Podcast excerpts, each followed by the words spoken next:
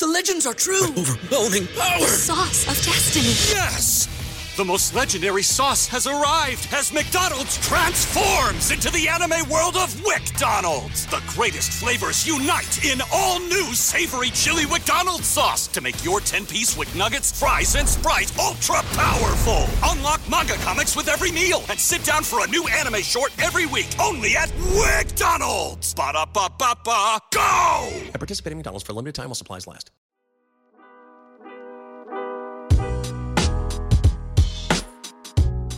Victory Thursday in Duval. I hope everyone is staying safe, staying dry out there as Hurricane Ian sweeps over the state of Florida. Welcome in to Duval Daily presented by GenJag.com. I'm Jordan DeLugo.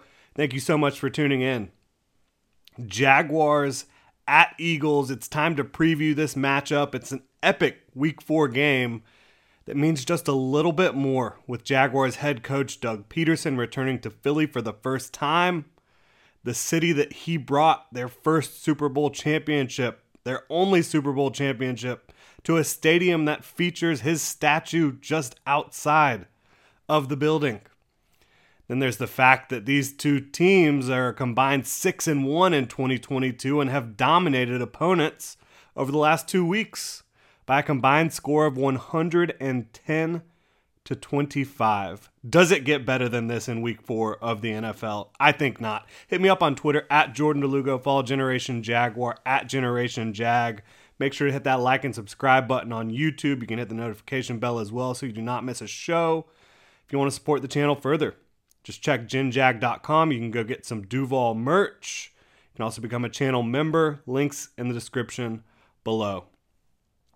Jaguars at Eagles Sunday, 1 p.m. at the Linc in Philadelphia. The Eagles are currently six and a half point favorites. The money has moved towards the Jaguars slightly throughout the week so far.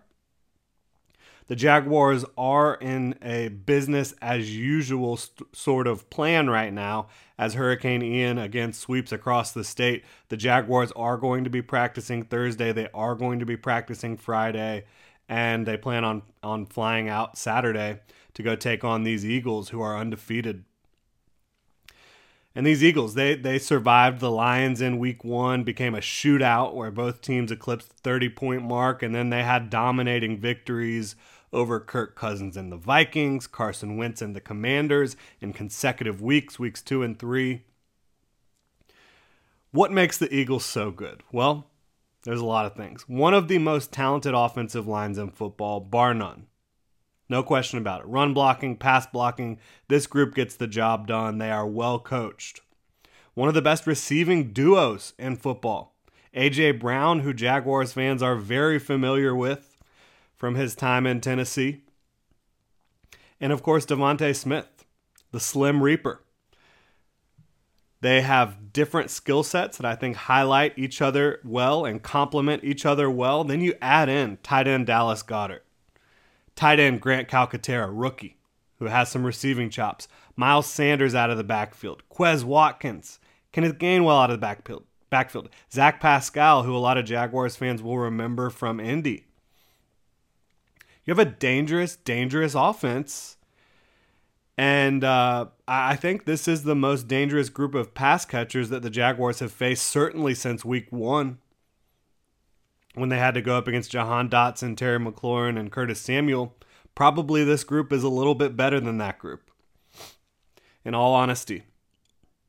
And the trigger man, Jalen Hurts, he has been having a fantastic third season in the NFL. And this is a guy coming out of the draft I did believe would develop into an NFL starter, a good NFL starter.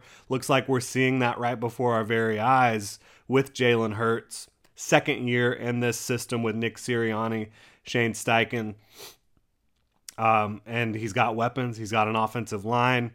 Things are just humming for this Eagles offense. They, they like to take shots, certainly. And Jalen Hurts has been one of the more efficient downfield passers this year. He's uh, third in the NFL in passing yards right now. He's really dealing. He's really feeling it. He has thrown. Uh, how many touchdown passes has Jalen Hurts thrown this year?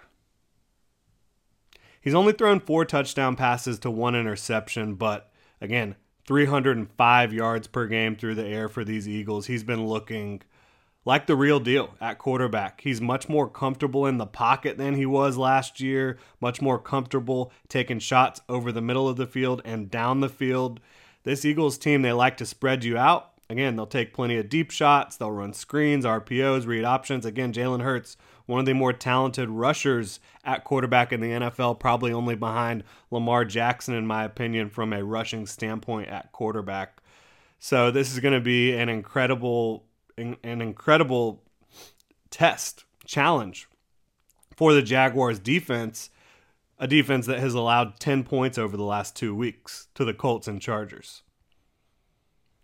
Really, really incredible matchup from the, the Eagles offense. Shane Steichen calling the plays against Mike Caldwell and the Jaguars defense.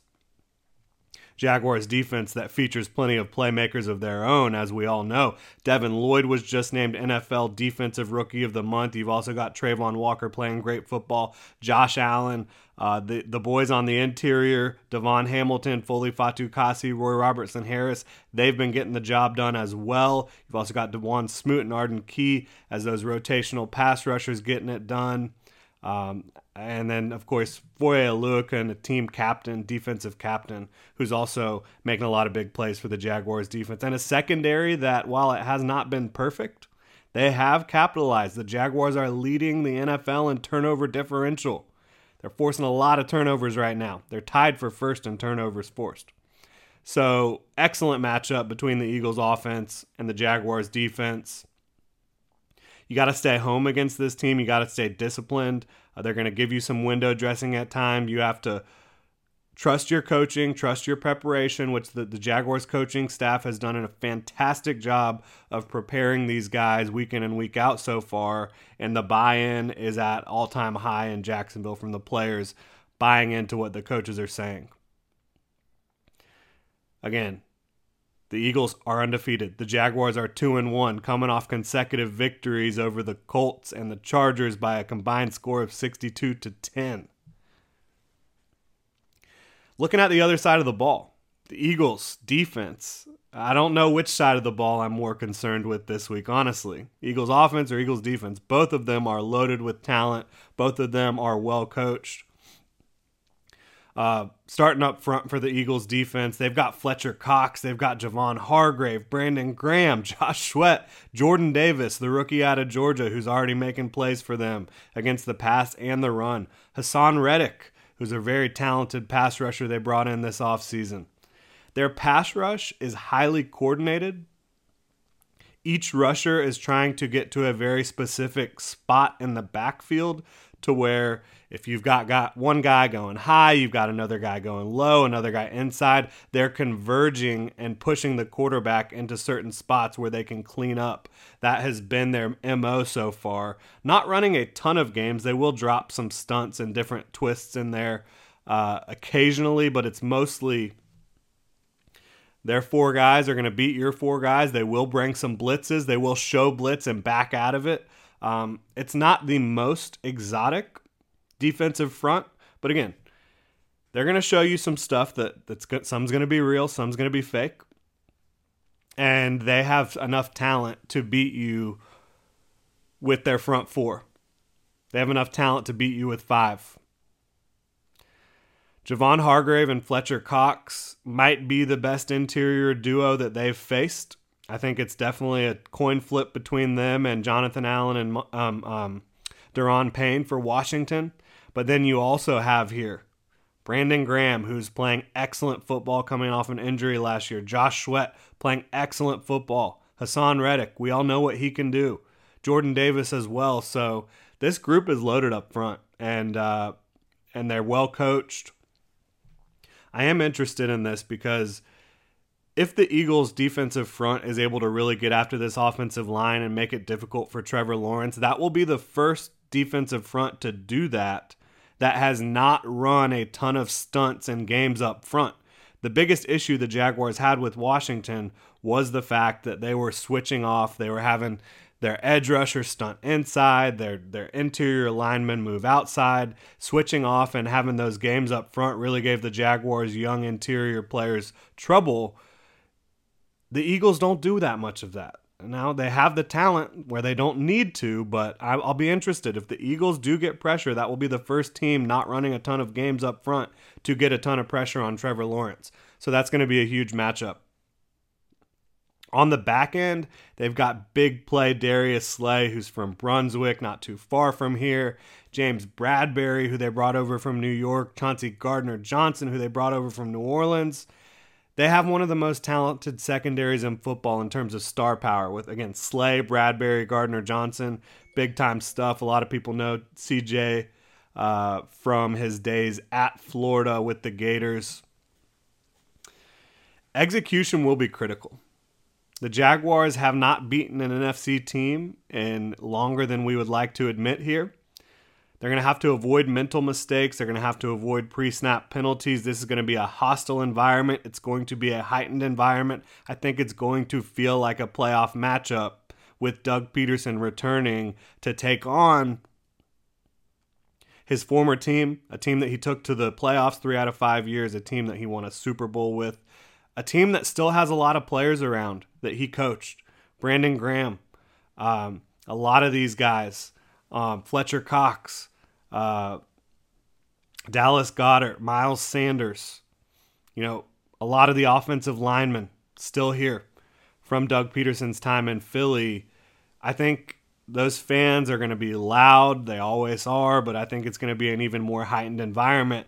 And that's going to make it even more critical for the offense specifically to not have any pre snap stuff, not have any alignment stuff, jumping off, um, off, st- off sides, false starts, you know, any motion type stuff, stuff that they have cleaned up since week one. They're going to have to keep it clean again in this one.